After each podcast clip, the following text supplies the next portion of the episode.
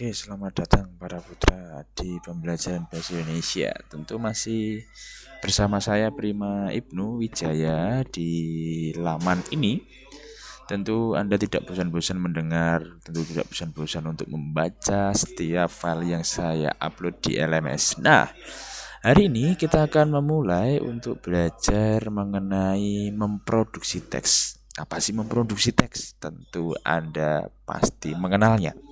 Memproduksi teks itu adalah membuat, mengcreate, membuat nyata pikiran-pikiran Anda tentang hal atau berdasarkan langkah-langkah. Misalnya gitu ya, misalnya Anda membuat blog, Anda membuat nasi goreng, Anda membuat beraneka ragam bentuk roket air ataupun balon udara itu pasti membutuhkan proses pasti membutuhkan langkah-langkah step by step. Nah tentu juga Anda harus tahu nih langkah-langkah penulisan teks prosedur. Tentu juga Anda perlu membaca materi-materi yang pernah saya upload.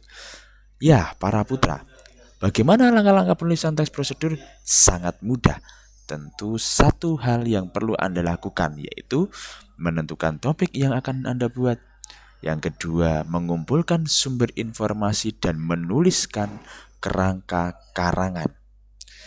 Ketiga, mengembangkan informasi yang telah didapat dan memikirkan langkah-langkahnya atau proses demi proses. Keempat, menentukan judul yang kelima, menyusun tes prosedur kompleks secara utuh. Nah, bagaimana cara mengerjakannya? Cara mengerjakannya tentu lebih mudah, simple, yaitu bersama kelompok.